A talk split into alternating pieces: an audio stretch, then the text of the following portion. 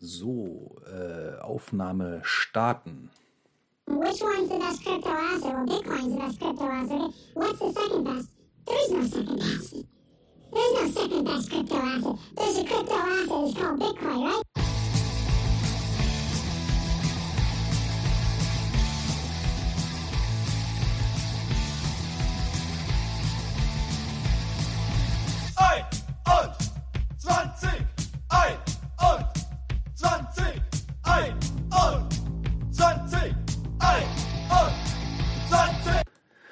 Ja, hallo und herzlich willkommen zu einer weiteren Episode von 21, dem toxisch-maximalistischen Infotainment für den bullischen, psychopathischen, aber trotzdem sympathischen Bitcoiner. Heute gibt es wieder ein eigenverantwortlich monotones, zum Nachdenken anregendes, maximalistisches Potpourri. Alles ohne Punkt und Komma. Denn heute mache ich eine Solo-Episode. Die anderen Kollegen sind hart am Absweaten oder im Urlaub oder auf dem Weg in die Schweiz. Nein, mag sich jetzt der eine oder andere denken, jetzt labert er schon wieder drei Stunden. Nein, keine Sorge, denn ohne Lawrence wäre das ja nur halb so lustig und ich kann mir selber nicht mal drei Stunden am Stück zuhören. Wer will das dann schon da draußen? Ja, nun treffen wir uns hier zu der Blockzeit 748880. Das ist ja auch mal eine schöne Zahl. Und wie sieht's aus? Ein paar Blöcke warten, aber die Satz sind niedrig. Leider habe ich nämlich heute keinen Wetterbericht zur Hand. Der liebe Egge ist unterwegs. Aber heute Abend sieht's extrem entspannt aus. Ähm, ein Sat per V-Byte. Ich glaube, gestern stand da sogar bei der niedrigsten Priorität ist man bei 27 Satz per V-Byte gewesen. Ähm, weiß nicht, ob es wegen Nuri war. Haben irgendwelche Leute jetzt ganz viel verschoben? Äh, Ja, keine Ahnung, ist mir auch egal. Wartet einfach drauf, wenn ihr Channels öffnen möchtet. Und welcher Pool hat denn zuletzt was gemeint? Das war der F2 Pool mit einer TX von 1406. Ja, aber die haben drei Blöcke hintereinander ge- gefunden. Heavy, aber schön. Dann gucken wir doch noch mal, was sagt denn unsere Moskau Time? Ich guck mal gerade nach. Ähm, Jupti Jupti. Das sind 4239. Mann, Mann, Mann. Ich glaube, letztes Jahr um die Zeit sah das schön aus. Aber ist auch egal. Machen wir jetzt mal weiter im Programm. Also, zack, zack, ran an den Speck. Nehmen wir uns mal das erste Thema zur Brust. BlackRock-Kunden haben Bock auf Bitcoin. Viele Base drin. Der größte Vermögensverwalter BlackRock gab letzte Woche eine Partnerschaft mit Coinbase bekannt. Institutionelle Kunden sind so demnächst in der Lage, Bitcoin zu akkumulieren. Ich habe hier ein Zitat von Joseph Cullum, Managing Director und COO. Dort heißt es, Unsere institutionellen Kunden sind zunehmend daran interessiert, sich auf den Märkten für digitale Vermögenswerte zu engagieren und konzentrieren sich darauf, wie sie diese neuen Vermögenswerte effizient verwalten können. Die Konnektivität mit Aladdin wird es Kunden ermöglichen, ihre Bitcoin-Engagements direkt in ihren bestehenden Portfolio-Management- und Handelsabläufen zu verwalten, um einen Gesamtüberblick des Risikos über alle Anlagenklassen hinweg zu erhalten. Ja.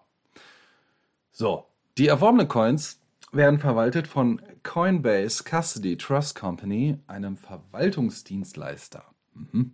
Aktuell bleiben die Coins somit auf der Plattform Aladdin und können nur dort verschoben werden. Also ähnlich wie bei PayPal, aber irgendwann haben die ja auch mal die Tore geöffnet. Äh, schauen wir mal, was da demnächst so passiert. Also für alle Bandwagon-Fans im nächsten Bull Market genau das Richtige. Dann können die großen Fische über BlackRock und dann anschließend über Coinbase äh, Bitcoin in ihrem Balance Sheet aufnehmen. Mal schauen, ob der Service irgendwann erweitert wird und man selber über seine Coins verfügen darf. Also wie gesagt, ähnlich schon wie bei PayPal. Ähm, auch wenn man eine Firma ist, sollte man vielleicht trotzdem darüber nachdenken, ob man nicht doch einen Teil selber verwaltet. Es gibt ja genug Lösungen da draußen und genug Firmen, die das auch schon so machen, aber natürlich auch Verwahrungsdienstleister in Anspruch nehmen. Ähm, ich habe da mal eine andere bzw. eine weitere Meinung eingefangen. Aber ganz ehrlich, Leute, glaubt ihr wirklich, BlackRock würde mit der News rauskommen, wenn sie denken würden, Bitcoin ist Kacke? Das würden die niemals machen. Noch einmal, die investieren nicht oder die bieten nicht Board 8 Yacht Club Coins an oder irgendwelche CryptoPunk NFTs oder Ethereum, das seit 400 Jahren versucht abzugraden und es nicht schafft. Okay, nein. Bitcoin wird angeboten auf Wunsch ihrer Klienten. Auch nochmal interessant. Also anscheinend äh, muss ja BlackRock genug Druck bekommen haben von den Kunden, die gesagt haben, wir wollen den Scheiß, also hause den Scheiß raus. Bin mal gespannt, wie das weitergeht, aber äh, ja, BlackRock ist halt schon eine große Nummer und ich denke, da kann was gehen. Und äh, wie sieht das eigentlich mit den Goldbugs da draußen aus? Ich habe nun gelesen, dass das World Gold Council äh, auf Blockchain setzen möchte. Alert, Alert, Buzzword Alert, sage ich da nur. Ähm, sie soll dabei helfen, Goldtransaktionen, Goldqualität und Verwahrkette und Beschaffung zu überwachen ja, klingt sehr fantastisch. Ähm, Joey Cavatoni, klingt schon kriminell, Leiter des globalen Verkaufs und regionaler CEO, geht davon aus, dass eine Art Blockchain-Datenbank aufgebaut wird, die der Branche dabei hilft, die Berichterstattung zu standardisieren um die Integrität von Goldbarren zu verfolgen, bis hin zur Beschaffung zurückzuverfolgen ähm, so dass man ein gutes Gefühl hat und weiß, woher das Gold kommt. I'm so fucking excited. Also, den ganzen Kram haben wir irgendwie alle schon mal gehört und denken uns jetzt wahrscheinlich alle dasselbe. Alles auf der Blockchain und alles ist so wunderbar nachvollziehbar, ja. Hm. Also sorry, aber ein gutes Gefühl habe ich, also das reicht mir nicht, ja, wenn mir irgendeiner sagt, ja, hier ist alles cool äh, brauchst dir gar keine Gedanken machen, don't trust, verify. Aber ja, haben wir das nicht schon mal alle gehört? Ähm, warum machen die das so? Keine Ahnung. Müssen die halt anscheinend auch noch mal lernen. Manche brauchen halt ein bisschen länger als andere. So, was habe ich denn da noch Feines?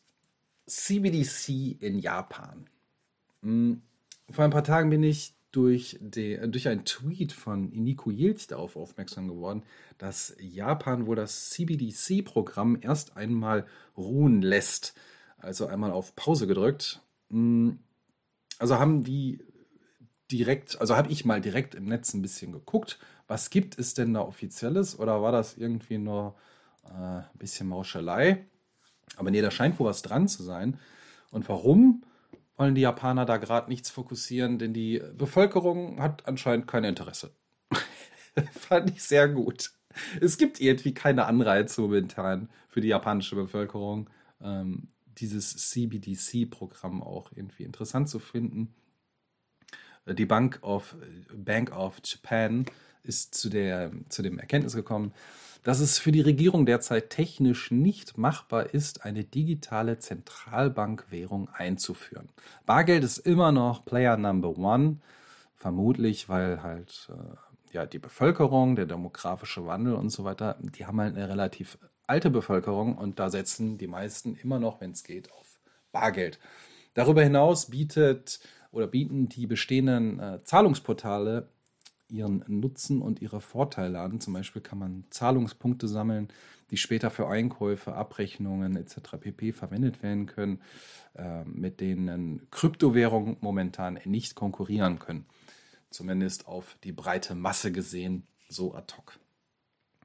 Das stimmt mich also schon etwas positiv, dass mal eine Bank verstanden hat, hm, äh, irgendwie will das gerade keiner. Und warum sollen wir das Ding gerade aufzwängen? Mal gucken, ob es dabei bleibt. Hier in Deutschland werden nun allmählich, wie in den Niederlanden auch, das ist mir zumindest schon mal aufgefallen, die 1 und 2 Cent Stücke abgelehnt. Also die möchte eigentlich keiner mehr haben. Ich habe es jetzt hier in Deutschland auch schon ein paar Mal mitbekommen. Äh, denn für eine Einzahlung bei der Bank muss man dann halt extra Geld zahlen, wenn man dann halt mit solchen Rollen da ankommt. So kann man halt Bargeld auch Stück für Stück unattraktiver machen und abschieben. Also nicht vergessen, Bargeld ist gelebte Freiheit. Support your local Bitcoin community ist da wohl ein Stichwort. Und einen kleinen Appetizer gibt es auf unserem YouTube-Kanal mit der Eiskutsche von Beppo. Easy peasy mit Lightning sein Eis bezahlen. Ist natürlich ein kleines Fun-Video. Viele wissen schon, dass Beppo diese, diese kleine Eiskutsche betreibt und schon einige Plebs da auch unterwegs sind und gerne damit bezahlen. Falls es aber noch jemand nicht gesehen haben sollte, auf unserem YouTube-Kanal einfach mal darauf gehen und sich das kleine Video mit Beppo anschauen. Ähm, aber zurück zum Thema. Ganz im Gegenteil den, zu der EU. Nun gibt es einen neuen Bericht von den schlauen Köpfen dort, die anscheinend den heiligen Gral gesucht und auch gefunden haben. Und sie glauben, dass sie in, ja, dass sie ihn anscheinend in CBDC finden. Für sie ist das der heilige Gral, der die Verknüpfung von inländischen Sofortzahlungssystemen doch wunderbar abwickeln kann. Und ja, in dem Bericht wurde auch Bitcoin analysiert und bewertet. Es gab einige Attribute, die da lauten, sowas wie grenzüberschreitende Zahlungen sollten sofort kostengünstig und universell sein und über ein sicheres Medium abgewickelt werden, so die Europäische Zentralbank in einem kürzlich veröffentlichten Bericht. Ah, von diesen ist Bitcoin der am wenigsten glaubwürdige und daher wahrscheinlich nicht der heilige Gral des grenzüberschreitenden Zahlungsverkehrs. Oh mein Gott, die Leute sind so lost, aber ist okay. ja, also muss man sich mal vorstellen. Die einen sagen, nee, die haben da keinen Bock drauf. Die anderen sagen, ja, müssen wir mal gucken. Die anderen sagen, wie die EU, äh, also das ist ja richtig geiler heißer Scheiß, ja. Ähm, bisschen dümmlich Bitcoin schlecht reden. Und äh, die, die Tagesschau, ZDF oder Sternleser etc. pp, wie sie alle heißen, die fallen dann auch noch gerne darauf rein und ja, solche komischen, dümmlichen Argumente darf man sich dann auch noch in irgendeiner Debatte mal anhören. Aber okay, damit muss man halt leben. Ähm, brauchen wir halt noch ein bisschen für. Was habe ich denn da noch Schönes entdeckt? Afrikanische Zentralbank erzählt Unsinn. Apropos Lost, äh, die Afrikanische Zentralbank ist ähnlich klug aufgestellt wie die Leute der EZB. Zumindest wenn es nach dem südafrikanischen Professor Stephen Boyke Sidley äh, geht. Denn der stellvertretende Governor der südafrikanischen Zentralbank behauptet, dass 90 Prozent der Transaktionen im Kryptobereich illegal seien. Mhm. Für ihn zählt Bitcoin natürlich dazu. Wunderbar. Der Professor, der äh, Stephen Boyke, Boyke Sidley, beschuldigt, den leitenden Zentralbankbeamten auch falsche Informationen zu verbreiten, die einer wichtigen neuen Industrie unermesslichen Schaden zufügen. Für Sidley, äh, der auch Mitverfasser des Buches Beyond Bitcoin, Decentralized Finance and the End of the Banks, ist, ähm, ist, die, ist diese Zahl im Vergleich zu illegalen Transaktionen mit Fiat-Währung viel niedriger. Nach aktuellen Analysen sind es gerade einmal 0,15 Prozent. Wie wir sehen, haben Zentralbanken viel, viel, viel Fachkompetenz und überbieten sich gegenseitig mit Ehrlichkeit und Transparenz. Übrigens prüft gerade die australische Zentralbank auch, ob CBDC nicht was ganz Tolles für sie ist. Also die sind die Nächsten, die da im Dunkeln rumtapern. Irgendwie muss anscheinend jeder mal selber da durch und seine Finger verbrennen. Aber wie sage ich immer so schön, der Mensch lernt ja nur durch Neugier oder durch Schmerz. Leider klappt das nicht immer, wie uns der nächste Fall zeigt. Ähm, äh, oder ja, da komme ich gleich drauf. Ich, ich kann ja noch mal, ne, ich mache noch mal einen Break. Da kommt noch mal was rein. Wo wir gerade bei Afrika sind, wir peilen mal einfach so ein bisschen schräg rechts nach oben an und springen äh, mal kurz in den Iran.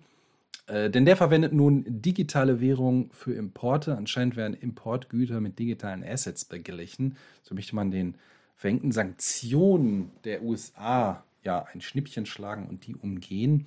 Aktuell ist man unklar, welche Währung hier verwendet wird. Also ich habe auch in keinem Artikel gelesen, dass es explizit dieser, welcher jener Coin sein soll, aber im Iran wird auch viel mit Bitcoin gemacht und auch Mining betrieben. Ähm, mal schauen, ob wir da nähere Infos bekommen. Ich habe mal einen befreundeten Iraner angeschrieben, ob er mir da nicht mal ein paar Infos besorgen kann. Generell zur aktuellen Situation zum Thema Bitcoin im Land. Ähm, wenn ich dann nähere Infos habe, dann kann ich das hier auch nochmal in den nächsten Episoden ansprechen. Und ja, wo, wo ich gerade schon so kurz reingrätschen wollte, ähm, unter meinem Titel Es faddet mal wieder. wer, wer Neues kennt, vielleicht noch nicht den Spitzenökonom Peter Bofinger. Er gibt mal wieder sein Bestes und am 3. August gab es in der Wirtschaftswoche ein Interview mit ihm und die gute Saskia Littmann entlockte dem tollen, super Spitzenökonom tolle und spannende Geheimnisse über Bitcoin. Hier treffen wir auf spannende Aussagen wie der Bitcoin ist ein reines Luftprodukt. Dicht gefolgt von der nächsten Aussage. Warum soll etwas dezentral organisiert werden, wenn es zentral gut funktioniert? ich habe kein Problem damit, mit Visa oder PayPal zu bezahlen. Ja, ist klar.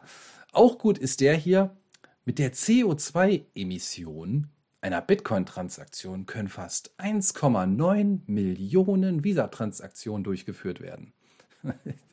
der Typ ist einfach so durch. Und dann hier noch M-Pesa. Wird auch vielleicht dem einen oder anderen Begriff sein. Aus Afrika findet er auch ganz toll.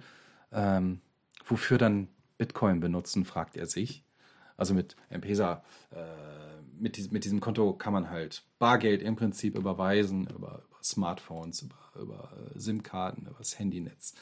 Ähm, du kannst außerdem, ja, neben dem, neben dem Bargeld ab, abheben, ähm, indem du einen Agent besuchst, normalerweise in einem Laden oder das, äh, das Geld von deinem Telefon an andere überweisen, äh, ist ja, gibt's halt, ist schön, aber Bitcoin ist um ein Vielfaches besser und äh, hier könnte man auch schnell sagen, auch eine Regierung könnte dein dein Smartphone lokalisieren und auch diesen Vertrag halt sperren, wenn du nicht ins System passt. Also diese, diese Geschichte ist einfach, ja, gerade Mittel zum Zweck, aber nicht wirklich das Gelbe vom Ei.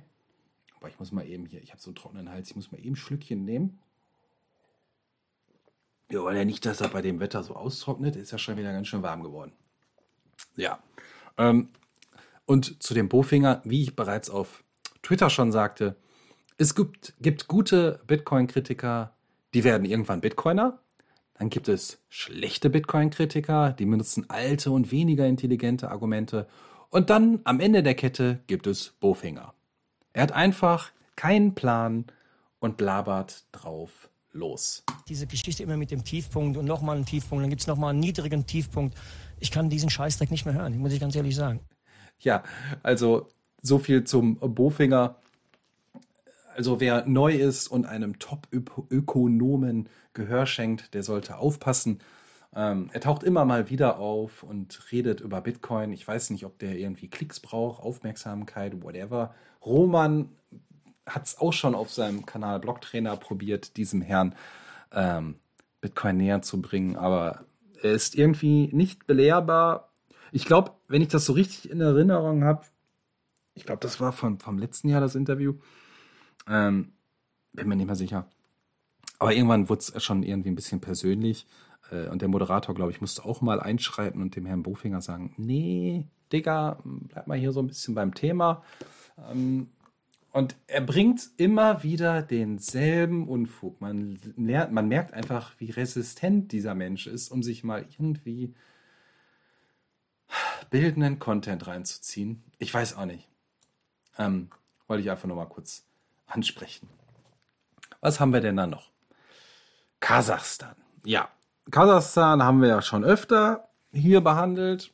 Zum Thema günstigen Strom und Mining und illegales Mining und hast du nicht gesehen. Und jetzt startet die Regierung eine Offensive. Ähm, ja, nicht so, wie man jetzt gerade vielleicht denkt, aber aktuell gibt es eine, Serien von, eine Serie von Verhaftungen, Festnahmen, die stattfinden. Denn so wie es scheint, gibt es kriminelle Banden, die IT-Spezialisten erpressen, um Mining zu betreiben. Ähm, ich nehme das jetzt einfach mal so hin. Ich weiß nicht, ob es stimmt. Kann ich ja nicht verifizieren. Aber so stand es im Artikel. Durch die illegalen Farmen sollen die Erpresser bis zu einer halben Million US-Dollar pro Monat mit ihren Geschäften verdient haben. Seit dem Frühjahr sind die Regeln in Kasachstan schärfer geworden für Mining-Unternehmen, ähm, weil die müssen ich meine, müssen die erst einmal nochmal so eine bestimmte äh, Auflagen erfüllen und äh, sich eine Genehmigung reinholen und ziemlich viele Daten preisgeben zu ihrem Unternehmen und Anlagen und wer arbeitet da und wo ist das Ganze und wo bezieht ihr euren Strom her und woher kommen diese Geräte und habt ihr die überhaupt wirklich selber gekauft? Naja, mehr als 100 unterirdische Mining-Anlagen wurden bereits stillgelegt Mal schauen, welche Kreise das noch so mit sich zieht. In dem Bericht heißt es ebenfalls, dass viele Politiker und Unternehmen mit im Bunde sind, was diese Mining-Anlagen betrifft. Das ist ja auch schon wieder interessant. Ne? Also auf der einen Seite möchte man das nicht und auf der anderen Seite kommt dann das raffgierige Herz daher und ähm, scheint irgendwie ein bisschen mit in diesen, in diesen illegalen Dunstkreis zu, zu stecken. Ähm, mit welcher Gewichtung jetzt wer da drin steckt, keine Ahnung. Da gab es so ein paar Andeutungen, aber mh, hm, ja, mal schauen. Ich glaube, das ist halt auch nicht alles so koscher, was da abläuft. Aber ja, der ein oder andere, der da natürlich jetzt von Mitleidenschaft äh, oder in Mitleidenschaft gerissen wurde und da unter solchen Erpressungsversuchen steht, das ist natürlich keine schöne Sache. Und wo ich gerade beim Thema Mining bin, ähm, das börsennotierte Bitcoin-Mining-Unternehmen CleanSpark erweitert seinen Betrieb in Georgia. Der Steck, diese steckfertige Anlage, heißt es, hat eine Kapazität von 86 Megawatt. Da geht also schon ordentlich was durch.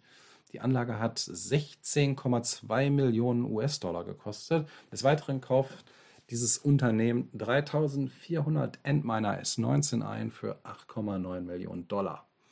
Hier habe ich noch ein Zitat von Zach äh, Bradford.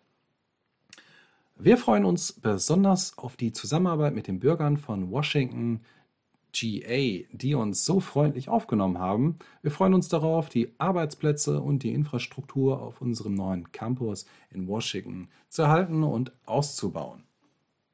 Also an der Stelle ähm, bullish as fuck und die möchten, glaube ich, im nächsten Quartal schon an den Start gehen. Ähm, also in diesem Jahr soll wohl noch einiges ähm, ans Laufen kommen. Und ja, solche Unternehmen machen das in der Regel auch nicht, weil sie mal irgendwie einen großen Pump von über 50, 60.000 US-Dollar gesehen haben.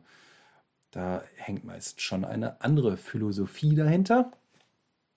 Ja, kommen wir zum nächsten. Ich habe was aufgeschnappt zum Ex-Google-CEO und der Zentralbank in Brasilien. Was haben der Ex-CEO von Google, Eric Schmidt und Fabio Araujo, Araujo, Araujo, Araujo, Araujo, ja genau, äh, so, so in der, um die Ecke, ähm, was mit dem Chef der brasilianischen Zentralbank gemeinsam. Was verbindet die? Richtig, beide stehen irgendwie derbe auf Bitcoin. Denn irgendwie habe ich an einem und demselben Tag über beide was äh, im Netz gelesen. Der eine, der ist schon seit 2014 begeistert und hält Bitcoin und der andere ist ebenfalls begeistert von Bitcoin und lässt schon lange den Markt analysieren und erforschen.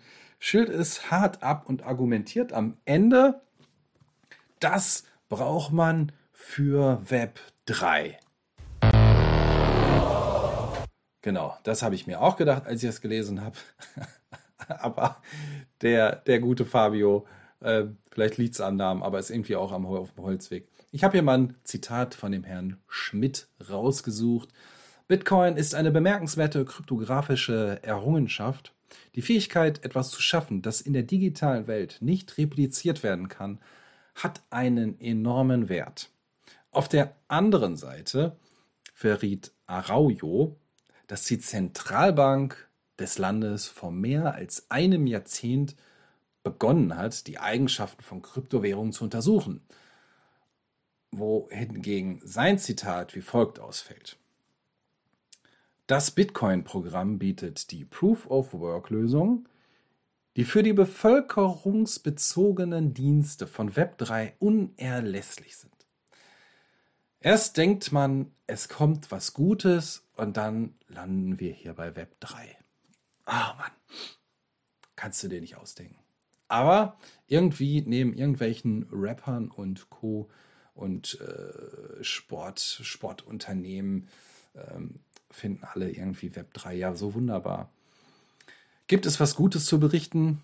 Da will auf jeden Fall jemand schon mal nicht Bitcoin verbieten.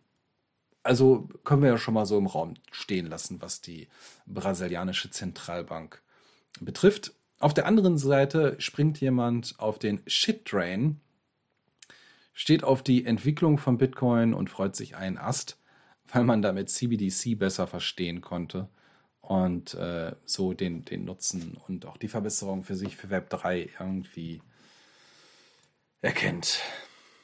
Alles bla bla bla ist das doch. Alles bla bla bla ist das. ja, richtig, so sieht's aus. Interessant ist, dass der digitale Markt in Brasilien immer weiter boomt. Also digitale Währungen und vor allen Dingen auch Bitcoin sind da groß im Kommen. Die zweitgrößte Stadt, Stadt Brasiliens, Rio de Janeiro, beteiligt sich aktiv an dem globalen kommunalen Wettlauf um die Anziehung von Bitcoin. Im Januar dieses Jahres erklärte die Stadt, dass 1% ihrer Finanzmittel in Kryptowährung gehalten würde und dass sie die Möglichkeit prüfe, Einzelpersonen, die in Bitcoin zu bezahlen, Steuernachlässe zu gewähren. Also das klingt schon mal nicht schlecht. Anscheinend ist Brasilien schon um ein Vielfaches weiter als Europa. Aber vielleicht kommt das auch daher, wenn es dir nicht so gut geht, dann schaust du nach ähm, Alternativen und bist auch ein bisschen offener für solche Themen. Was will ich damit sagen? Keine Ahnung. Es sind einfach wilde Zeiten mit verrückten Entwicklungen. Die Inflation ist kurz ein wenig niedriger und manche springen schon wieder vor Freude im Dreieck. So wie auch zum Beispiel die Demokraten in den USA, die vor einigen Tagen auch eine ganz tolle Idee hatten, 430 Milliarden US-Dollar werden nun durch den Inflation Reduction Act auf, in den Markt hineingepumpt.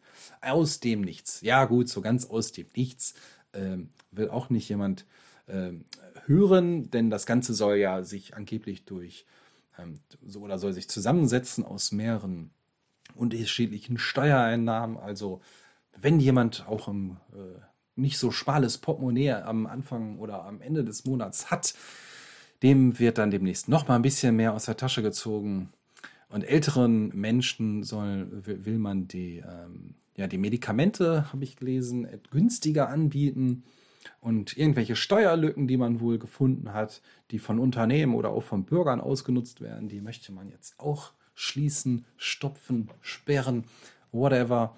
Am Ende kann mir doch keiner sagen, dass nicht auch hier die Notenpresse an den Start geht. Also ähm, ich glaube, da, da, dazu gehört auch, dass man irgendwas in so einem äh, Klimapaket äh, postuliert und damit reinnehmen will. Ich glaube, am, am, Anfang war diese Zahl von 430 Milliarden sogar äh, noch viel größer. Ähm, aber gut. Also wenn ein Feuer brennt und du willst es löschen, dann nimm bitte einen Eimer Benzin und schütte ihn drüber und alles wird wunderbar. So ungefähr kommt mir das vor. Oder auch so ähnlich wie Minus mal Minus ergibt Plus. Und genau deswegen ist Inflation mit noch mehr Inflation gleich Regenbogenland und Ponys fliegen durch die Luft. Maurice hätte seinen Spaß an diesen ganzen, an diesem ganzen Schabernack. Ja, verrückt. Aber äh, macht nichts ähm, ich habe da noch mal was Kleines ausgegraben und den kleinen Clip spiele ich jetzt auch noch mal ab. Also Ideen machen Politik, kann man sagen. Also beispielsweise, wenn Ökonomen sagen, ja, ein Staatenbund wie die Europäische Union ist gut, das schafft mehr Wachstum und Beschäftigung und sorgt für Frieden, ja, dann lassen sich die Leute darauf ein, dass so etwas geschieht, dass so etwas gebaut wird. Oder wenn man ungedecktes Papiergeld verwendet, das sei besser als Goldgeld oder Warengeld oder als besser als Bitcoin, ja, dann wird so ein ungedecktes Papiergeldsystem erschaffen und begleitet die Menschen dann für viele, viele Jahrzehnte. Der Polite, der alte Hund. Das war ein Clip aus einem äh, YouTube-Video, was ich die Tage gesehen hat, habe.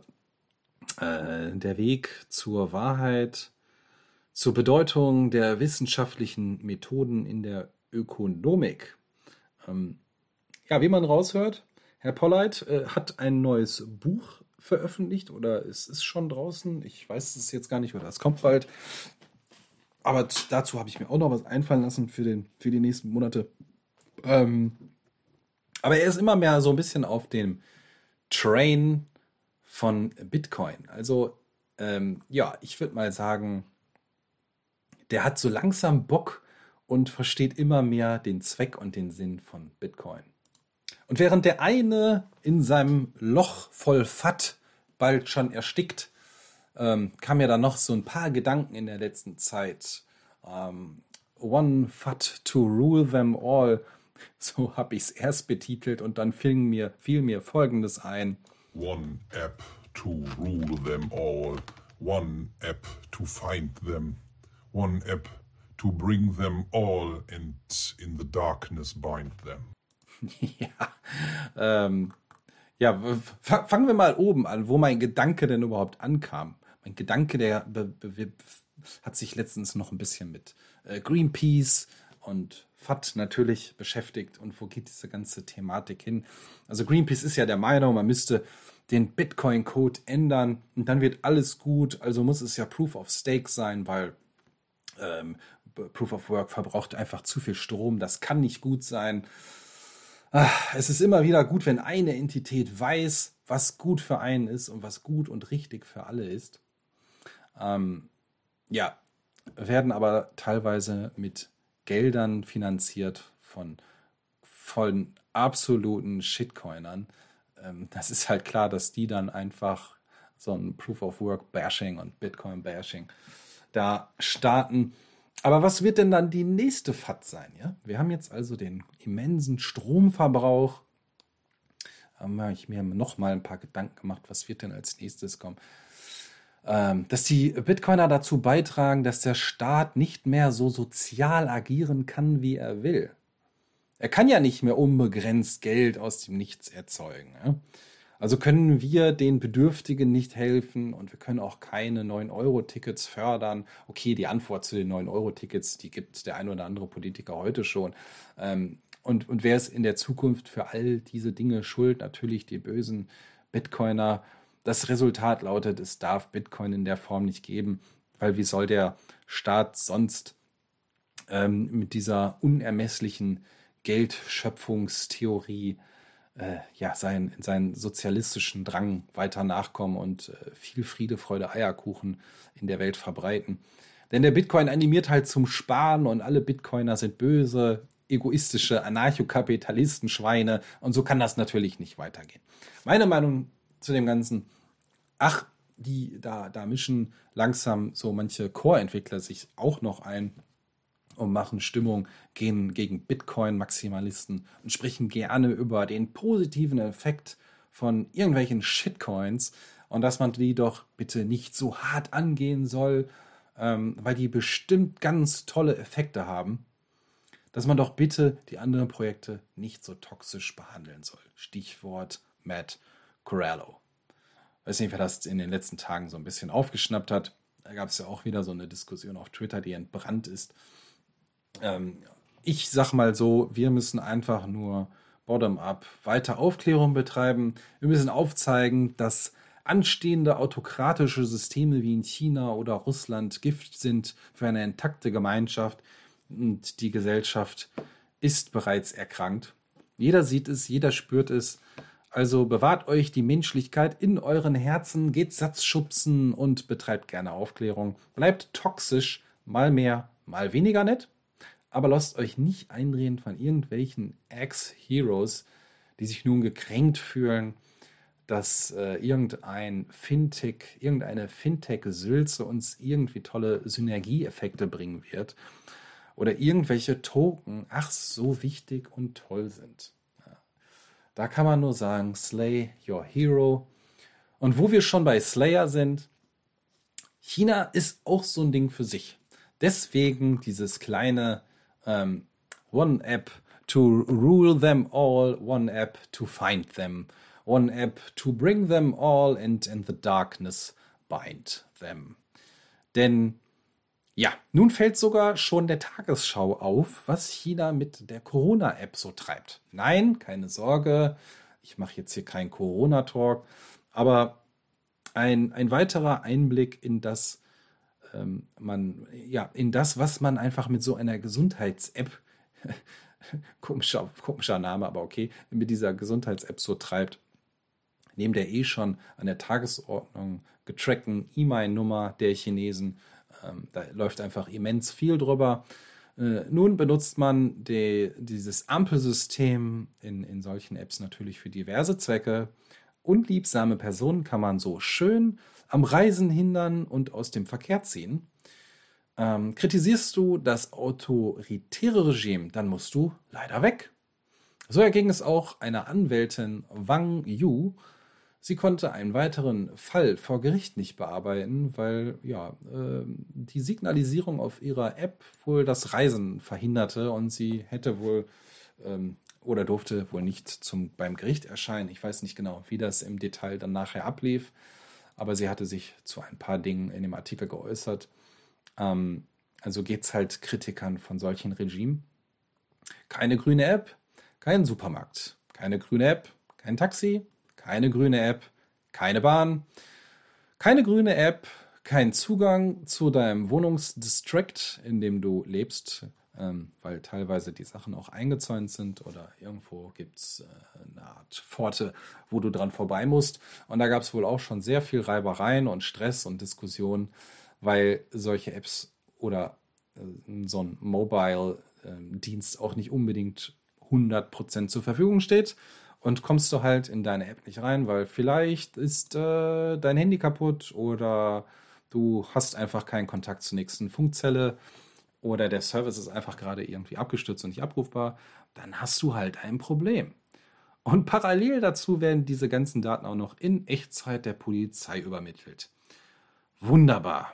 Man benutzt nämlich so solche Apps auch schon, ähm, um Proteste zu analysieren. Also man kann damit natürlich schon über äh, GPS und über weitere Indikatoren prüfen, ob sich wieder irgendwo böse äh, Spaziergänger tummeln.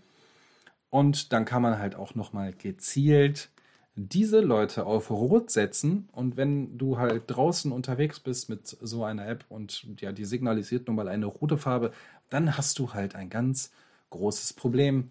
Und die wunderbare Kameratechnik und GPS verhilft halt auch der Polizei und dem Staat zu solch einem Schabernack.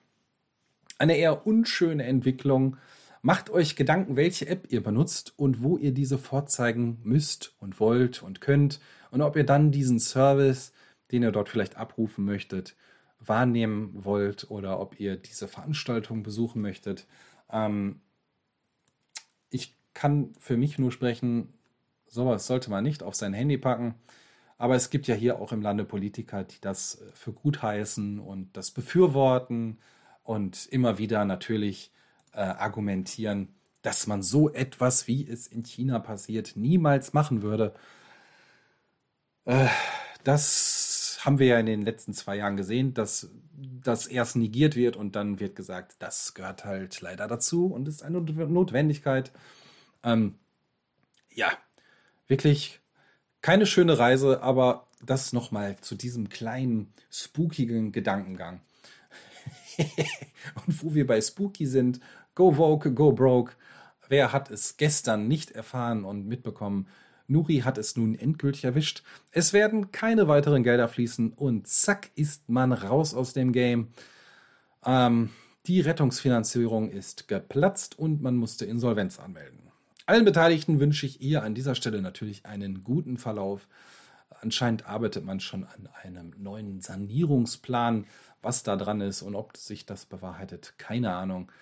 Ähm, und in welchen komischen Celsius und sonstigen Machenschaften die Kollegen da auch noch irgendwo involviert waren.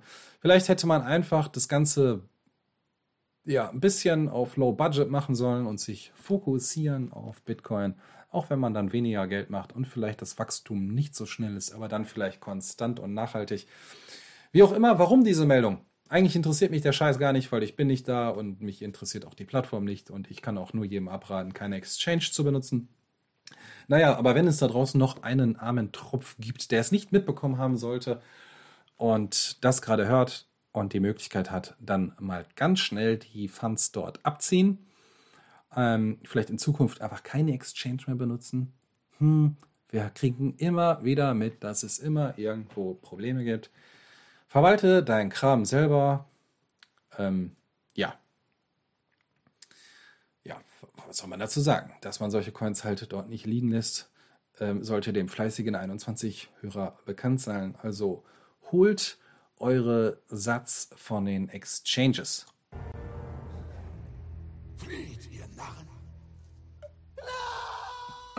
Doch, manche fallen dann aus dem Himmel, weil namenbehaftete, neu gebrandete Unternehmen auf einmal doch irgendwie mit der Krücke davonrennen müssen.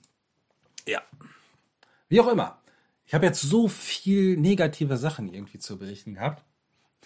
Habe ich mir vorhin noch mal was Spontanes Neues überlegt. Ich rufe einfach eine neue kleine Rubrik ins Leben, die da heißt, wer schreibt, der bleibt, das Phrasenschwein Teil 1. ich lese euch fünf Zitate vor und ihr müsst mir sagen, von wem diese sind. Damit es nicht ganz so schwer ist, ähm, werde ich gleich sechs Namen in den Ring werfen. Hm, bisschen jonglieren, ist eine kleine Hilfestellung. Ähm, wir gucken einfach mal, was dabei rumkommt. Aber irgendwie auch, ja, uiuiui, jetzt redet Las Miranda, denn sie will ja schon mit Imagina und dann auch noch in der dritten Person. Was raucht der da eigentlich? Ähm, Gerade nichts, aber das wird abenteuerlich. Kommen wir zu Person Nummer 1. Robert the Crazy Dude Habeck. Hans Werner, ich habe Bitcoin leider noch nicht verstanden, Sinn. Dann haben wir Satoshi Nakamoto. Dann haben wir an Position 4 Olaf, the one and only Scholz. Dicht gefolgt von Julian Assange.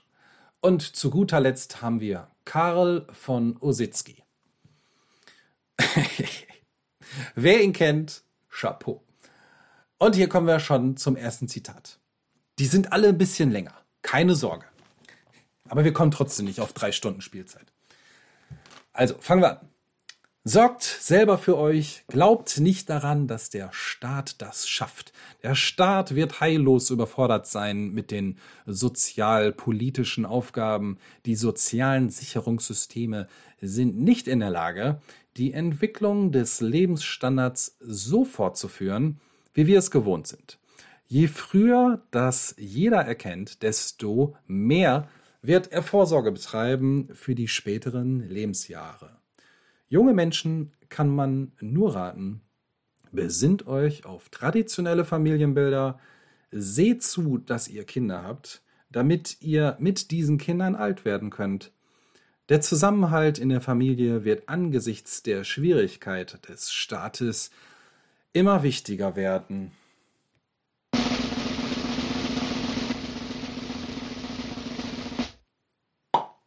Und wer hat's erraten? Ist es der Robert? Ist es Satoshi oder Hans Werner Sinn? Richtig, es ist Hans Werner Sinn gewesen, ein deutscher Wissenschaftler, äh, Wirtschaftswissenschaftler, den die meisten sicherlich kennen. Und wenn jemand die Folge ja hört, wir wollen eigentlich immer noch den Herrn Sinn mal einladen zu einem Interview.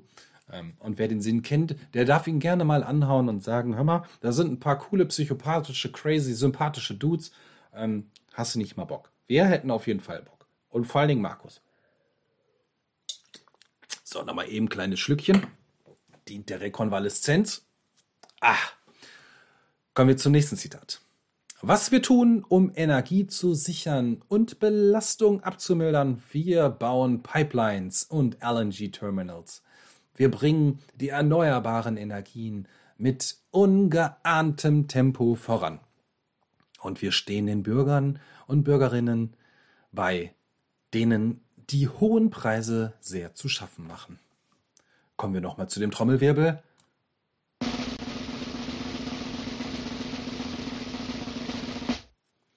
Tadadada.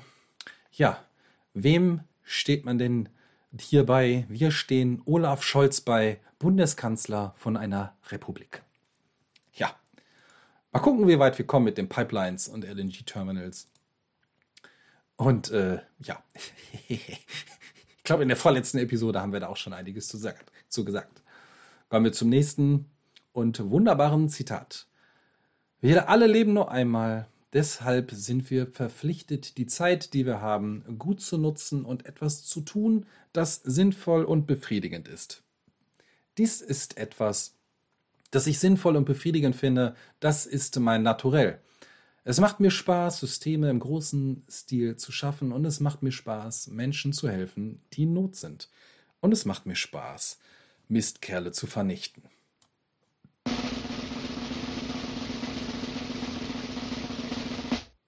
Denk, denk, denk. War es Herr Usitzki?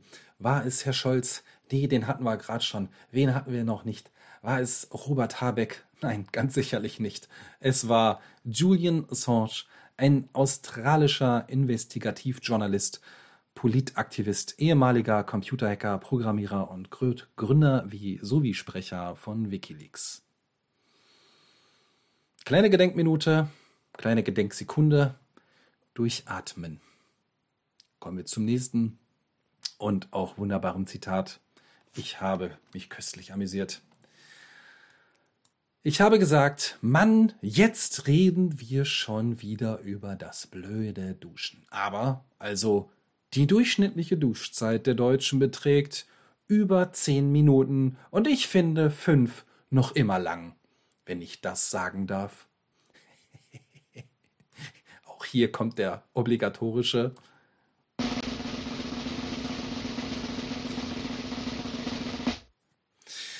Wer war es? Wer war es? Wer war es? Satoshi, Satoshi, hm, nein. Äh, Ositski, nein. Assange hatten wir gerade.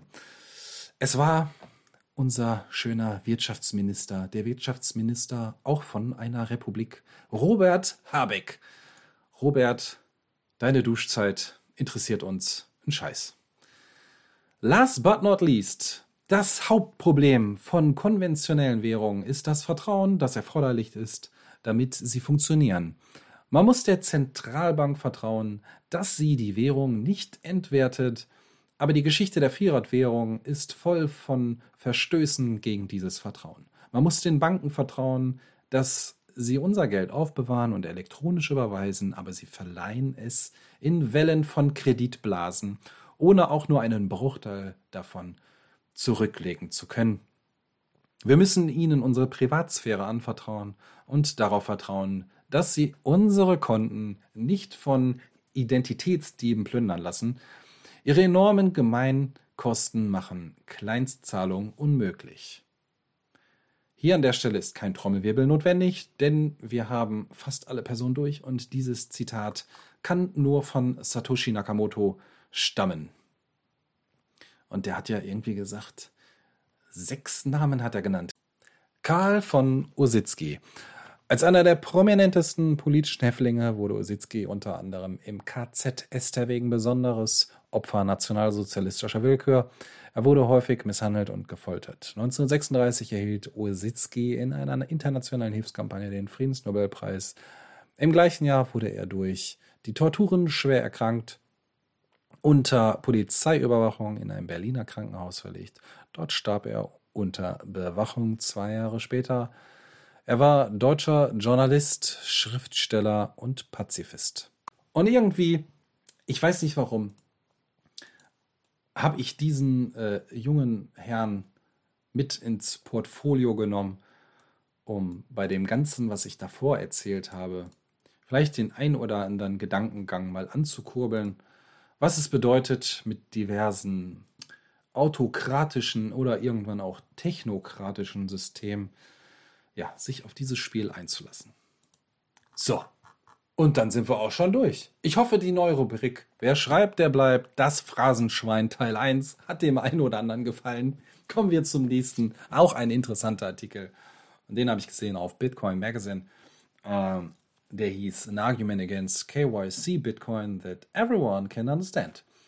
Die Gründe, warum KYC niemals der Standard sein sollte, liegen auf der Hand, wenn man sie unter dem Aspekt der Sicherheit und des Datenschutzes betrachtet. In dem Artikel geht man kurz auf die Geschichte von Bitcoin ein, wird zu den aktuellen KYC-Methoden geführt, warum diese einfach keine gute Idee sind. Es folgen auch Beispiele, was mit den Daten angestellt wurde, also in der Vergangenheit und welcher Honeypot hier und dort schlummert oder man auch äh, Erpressungsopfer wird.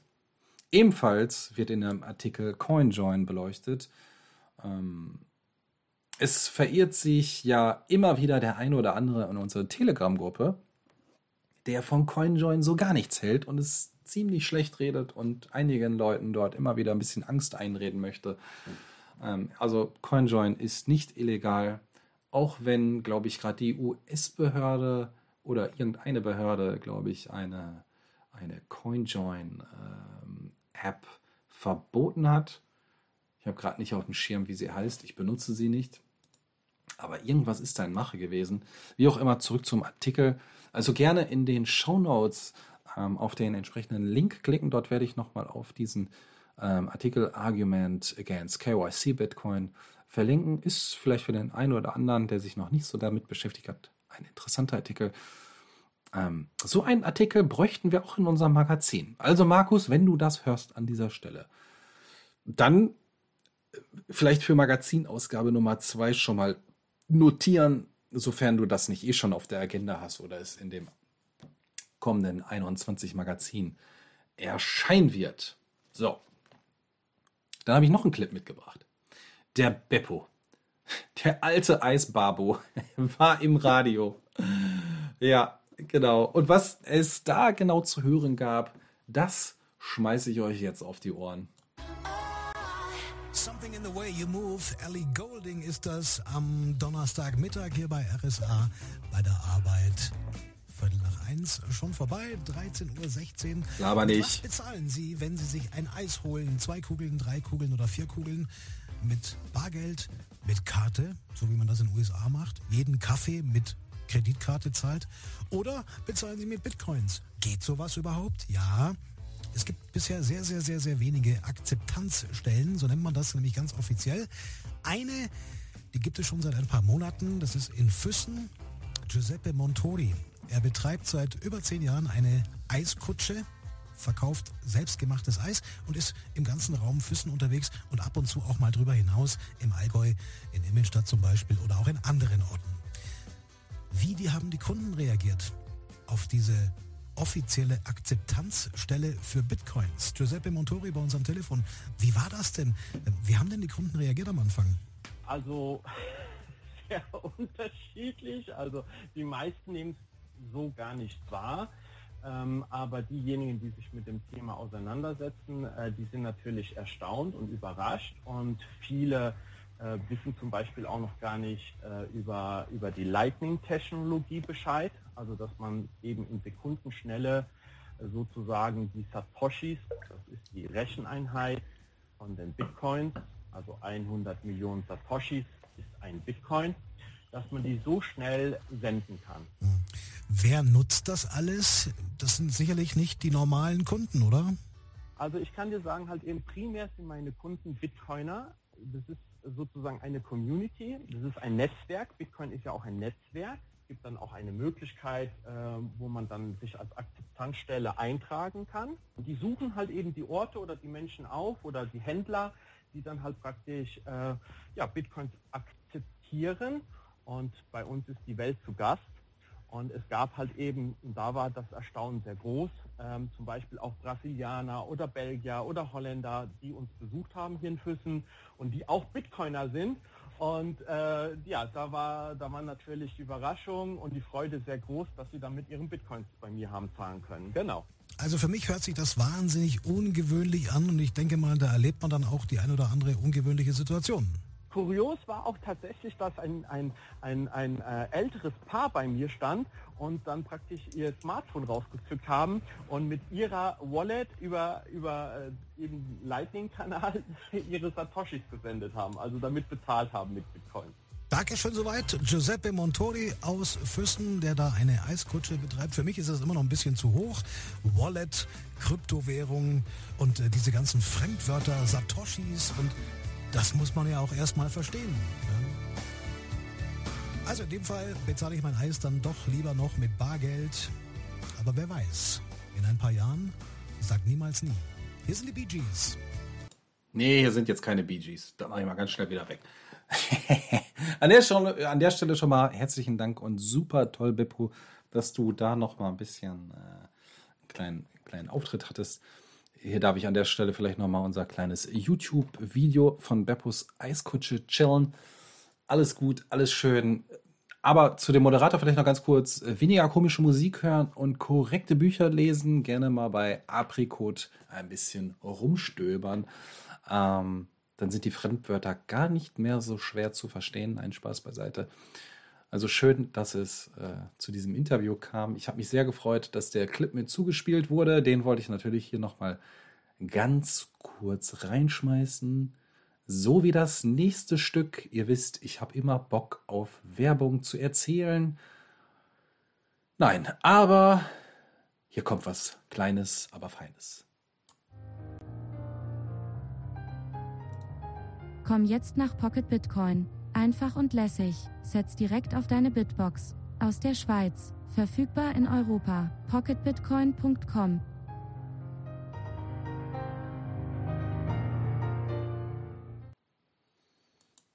Genau, also wer Bock hat, einfach mal pocket.bitcoin, äh, pocket.bitcoin sage ich schon, pocket.com besuchen.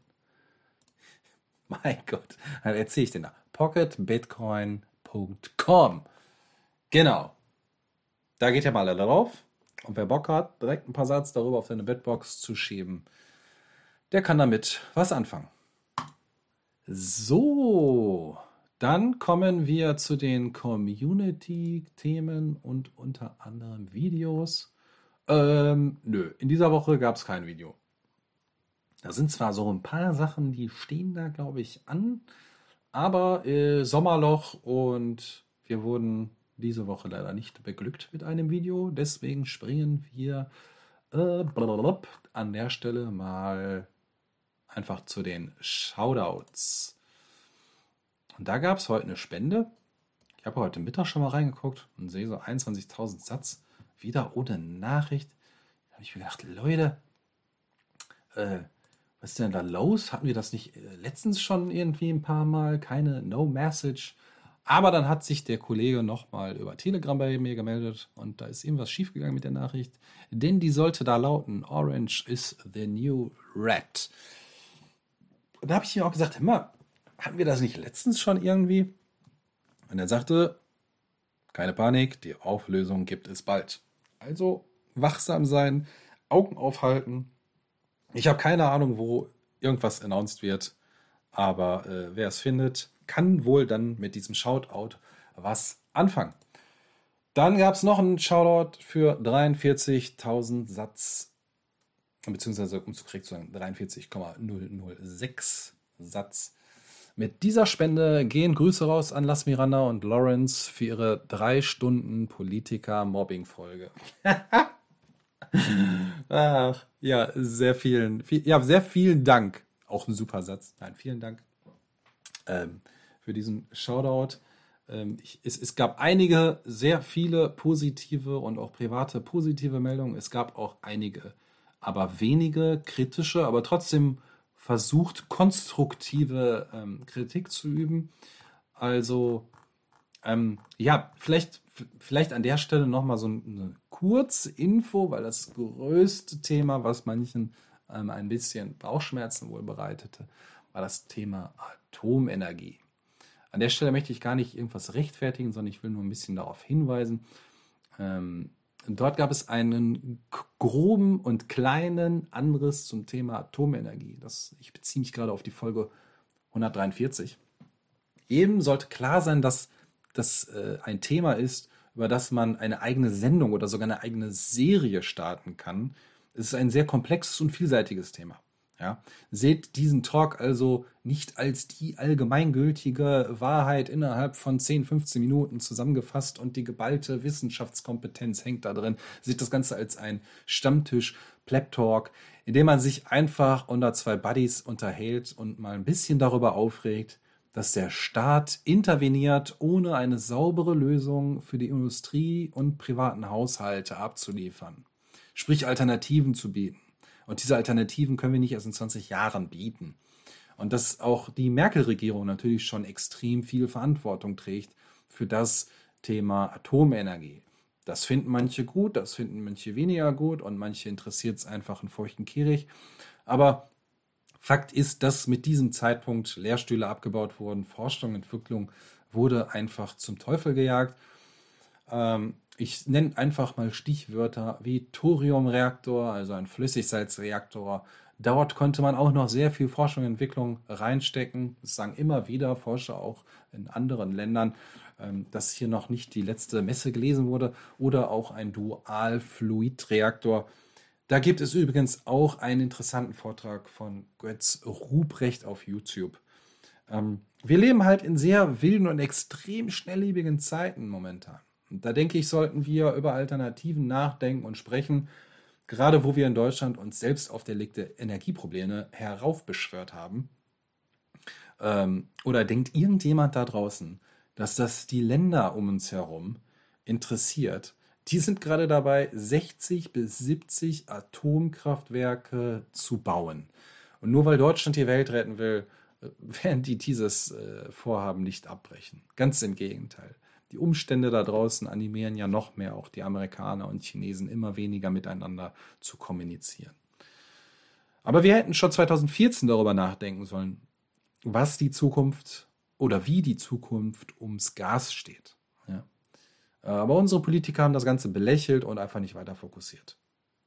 Aber auch das ist ein anderes großes Thema, über das man eine eigene Sendung machen könnte.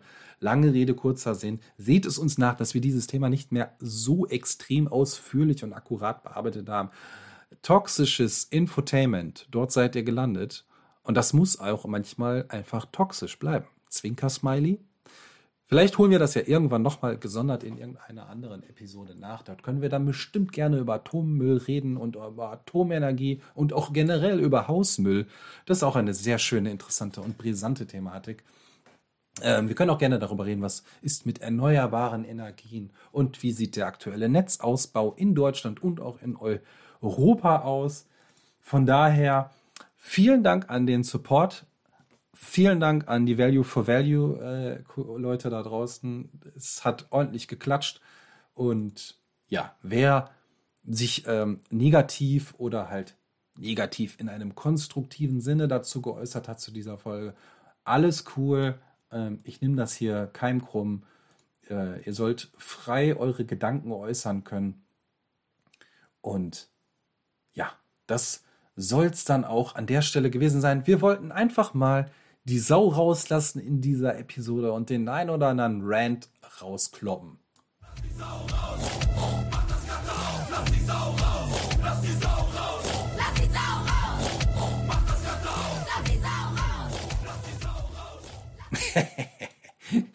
Ja, das fiel mir auch doch vorhin kurz spontan ein, als ich diesen ähm, Shoutout gelesen habe. Also vielen Dank an den Spender da draußen. Kommen wir nun zu den Meetups. Was steht da so an? Wir sind schon im August. Meine Fresse, das Jahr ist schon wieder fast rum. Und was steht in der Pipeline? Vom 11. bis zum 14. August die Bitcoin-Zitadelle in der Schweiz. So wie ich gehört habe, gibt es noch ein paar Tickets. Es gibt aber nur noch Zeltplätze und Campingstellplätze.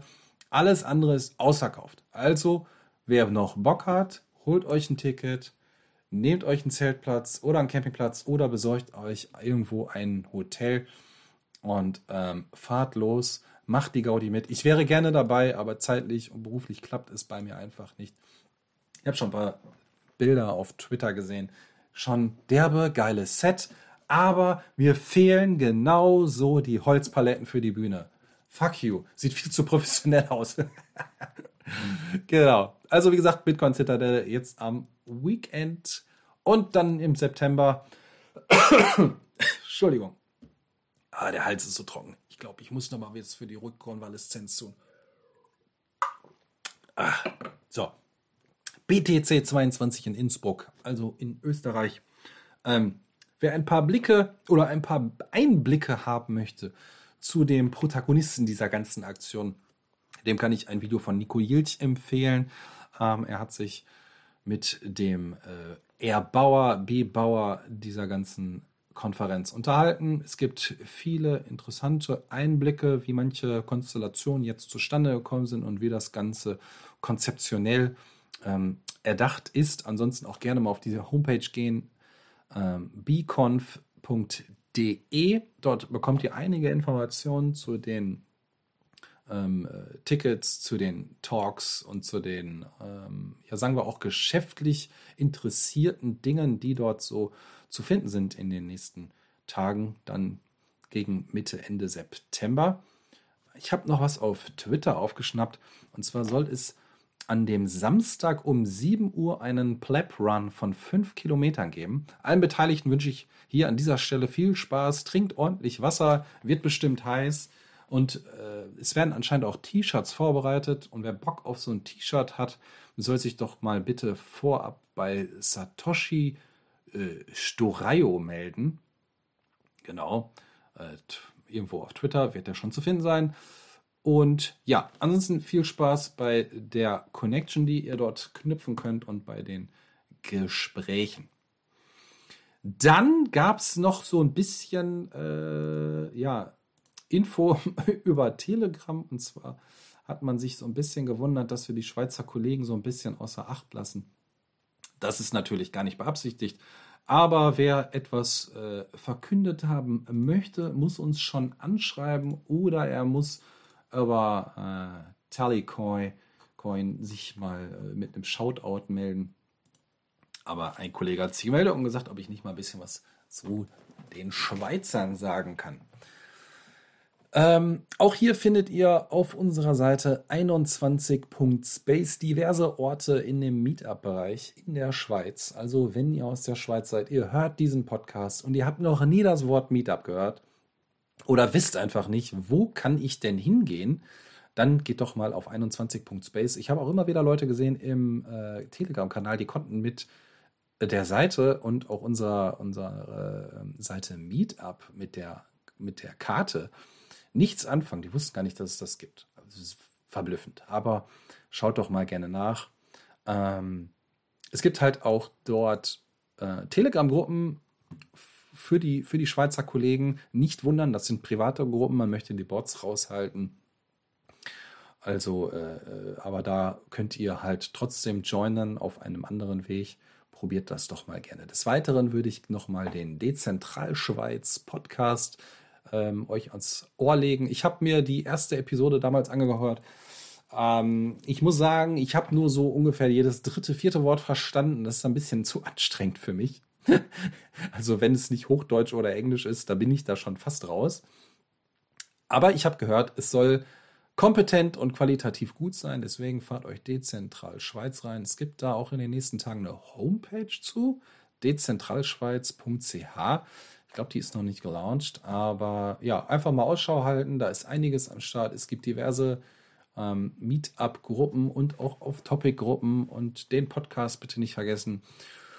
Ähm, ja, das Ganze gilt natürlich auch für die Kollegen in Österreich. Und wenn ihr in eurer Nähe keinen Meetup habt, dann gründet doch einfach ein Meetup. Liegt los. Äh, und wenn da nur ein, zwei Leute kommen, ist egal. Einfach hier nochmal melden, dass es da eine neue Gruppe gibt. Dann können wir das gerne nochmal publik machen. So.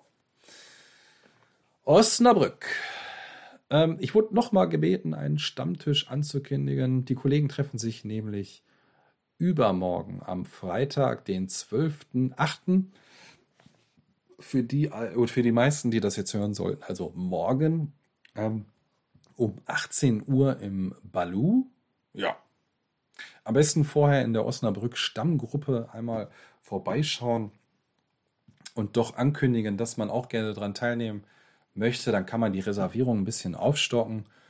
Ähm, da man vor Ort noch nicht mit Lightning bezahlen kann, weiß ich nicht, was ihr da sucht, aber Orange pillt doch mal den Besitzer oder äh, einfach mal die netten Damen und Herren, die euch da ähm, ja die Getränke oder was auch immer bringen, vielleicht ein bisschen Trinkgeld, ein Tipp in Form von Lightning rüberschieben und doch mal empfehlen, sich die ein oder andere Wallet draufzuschieben. Dann haben wir noch Bielefeld. Ja, am Freitag, den 19.8. könnt ihr um 18 Uhr im Brauhaus Jo frohlockend mit Plebs quatschen. Ähm, haltet Ausschau nach passender Tischdeko und dann werdet ihr wahrscheinlich dort fündig sein und mit einigen Plebs quatschen können. Hier gilt dasselbe wie für jedes Meetup. Wenn ihr irgendwo nicht mit Bitcoin, mit Lightning bezahlen könnt, dann Orange pillen oder die Leute mal ansprechen, ob sie ein Trinkgeld oder wenn sie ein Trinkgeld nehmen möchten, dann gibt es das nur in Form von Bitcoin.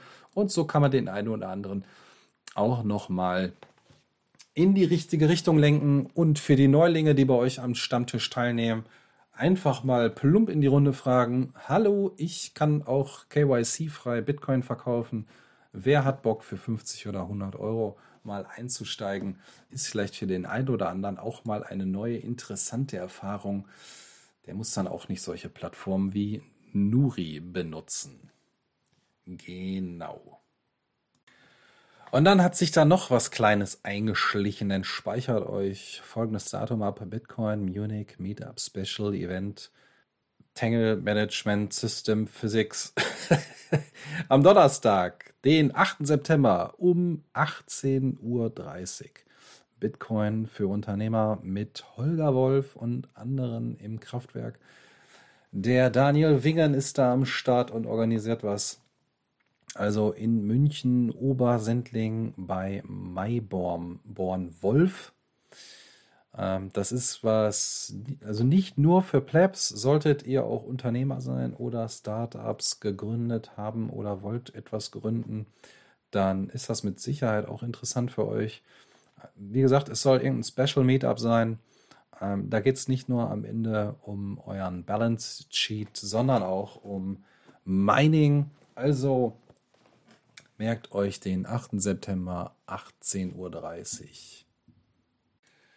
Gut, ich würde sagen, das wäre es erstmal mit den Meetups gewesen. Nicht jeden einzelnen Meetup können wir hier ankündigen, aber wenn ihr mal irgendwie was Besonderes auf dem Herzen habt, dann meldet euch weil wir sind einfach so professionell, dass wir einfach nicht mehr alles mitkriegen.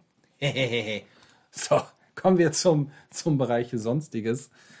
Nun ist es soweit. Markus hat das Fußballfieber gepackt und er hat ja schon mal angekündigt, ein WM-Tippspiel ins Leben zu rufen. Nun ist es soweit. Eine Kooperation zwischen 21 und Allen Markets ist am Start. Am Ende wird ein Preis von im oder im Wert von 6 Millionen Satz zu gewinnen, wird es zu gewinnen geben. Ist halt Kicktipp ein reines Tippen von Ergebnissen und ist nicht zu verwechseln mit anderen Manager-Spielen. Jeder kann mitmachen, auch ohne besondere Fußballkenntnisse. Und meistens sind die, die keine Ahnung von Fußball haben, die Gewinner. Das ist irgendwie immer so. Also wer Interesse hat, der soll mal auf kicktip.de Allen Markets World Cup gehen. Ja. Was haben wir denn noch? Ach, Genau. Habe die, die Tage mit dem Ursli telefoniert über eigentlich ein ganz anderes Thema, aber ich bin dann irgendwie über Umwege da hingekommen, denn der hat, ähm, sagen wir mal, Artikel aufgesetzt, die gerne verteilt werden können. Ähm, der eine oder andere wird ihn schon mal in einem Podcast gehört haben. Die, die passenden Dokumente, die ich jetzt gleich ankündige, gibt es auch in den Show Notes als Link. Einmal gibt es Resümee der Dankbarkeit meiner Meinung nach eine Abhandlung mit einer großen persönlichen Note, angefangen mit einem Modell der Bedürfnispyramide und welche Auswirkungen Bitcoin auf verschiedene Nationen hat, welche Auswirkungen bzw. welche Herausforderungen der demografische Wandel mit sich bringt und wo Bitcoin einspringen kann zwischen den Grenzen des Wachstums und einem gesunden Wohlstand. Dann gibt es noch Bitcoin und Gesundheit. Hier geht es noch einmal um Demografie und wie sich gerade Familien hier gegenseitig und frühzeitig unterstützen können und welche Rolle nimmt da Bitcoin ein. Wie sieht der Wandel aus zwischen zentralen und dezentralen Strukturen in der Pflege und Medizin? Es erwarten euch einige Links in den Dokumenten, also gerne mal reinschauen. Aber hier auch nochmal Obacht. Lifehack. ähm, kleiner Tipp am Rande. Was auch immer ihr im Internet herunterladet, ob eine PDF, eine MP3, eine MP4, whatever, gerade Windows-User, bevor ihr die Sachen öffnet, abspielt, was auch immer damit tut, lieber einmal scannen. So, kleiner Tipp am Rande. Dann haben wir noch den Bereich Technik. Technik, der ja, Newsletter traf bei mir heute so spät ein. Ich habe mal kurz drüber geschaut, habe aber nicht wirklich etwas äh, Schönes, Spannendes, Interessantes gesehen. Ähm, damit ist der Technikpart ziemlich schnell beendet. Ja. Dann bleibt am Ende ja nicht mehr ganz so viel übrig. Ja, Value for Value Podcast 2.0 und vielen Dank an die Supporter. Es ist neben den positiven wie konstruktiven Nachrichten in der Community einfach eine schöne Sache, auf diese Art und Weise Arbeit zu bewerten. Danke nochmal an alle, die sich da gerne beteiligen. Also, wenn euch diese Folge, wenn euch diese Folge, also wenn euch diese Folge gefallen hat, dann schubst doch gerne ein paar Satz über Breeze oder andere Apps rüber. Value for Value ist hoch im Kurs. Und wem die Folge nicht gefallen hat, auch egal, hinterlasst gerne in eurem Podcast-Player trotzdem fünf Sternchen und eine positive Bewertung oder auch eine negative Bewertung. Leckt Söck. Ähm, ja. Und dann bleibt mir gar nicht mehr viel zu sagen, außer Satz stapeln, Notlaufen lassen, Lightning Channels öffnen, verschlüsselt nicht eure Backups, guckt nur, dass sie sicher sind und dass da keiner so schnell drankommt. Zack, zack, fertig. Schon sind wir durch. Ich hoffe, ihr konntet es bis hierhin aushalten. Ich würde an der Stelle nur sagen, ich muss mal kicken, was das Kalf noch in die Uche heeft. Und dann kommt jetzt schon das Outro. Schönen Abend, schönen Tag, wo immer ihr auch seid. Lasst es euch gut gehen. Was ist Bitcoin? Bitcoin ist unwirkliches Geld, gibt es nur im Internet, kann man nicht anfassen, kann man nicht mal sehen, aber trotzdem kann man damit wie mit echtem Geld etwas einkaufen. Wenn ich zum Beispiel diese Mütze kaufen wollte, Preis ein Bitcoin, was bräuchte ich dazu? Zunächst mal eine Art Bitcoin-Portemonnaie gibt es im Internet. Das ist so eine Art Briefkasten mit meiner Adresse drauf. Ich habe meine Maus genommen. Und mit diesem Schlauch bin ich mit dem Bitcoin-Netzwerk im Internet verbunden. Jeder Käufer und Verkäufer sieht nur die Adresse des Briefkastens, nicht die Person, die dahinter steckt. Die bleiben unerkannt. Um die Mütze zu kaufen, schreibe ich jetzt eine Anweisung. Ein Bitcoin von Maus an Adresse Lama, klar. Und wofür das Geld sein soll, nämlich für die Mütze. Aber ich muss damit nicht zur Bank, sondern ich schicke diese Anweisung ins Internet, ins Bitcoin-Netzwerk. Als erstes landet meine Anweisung in einem sogenannten Netzknoten. Kann man sich vorstellen wie ein Büro, in dem ein Kontrolleur sitzt.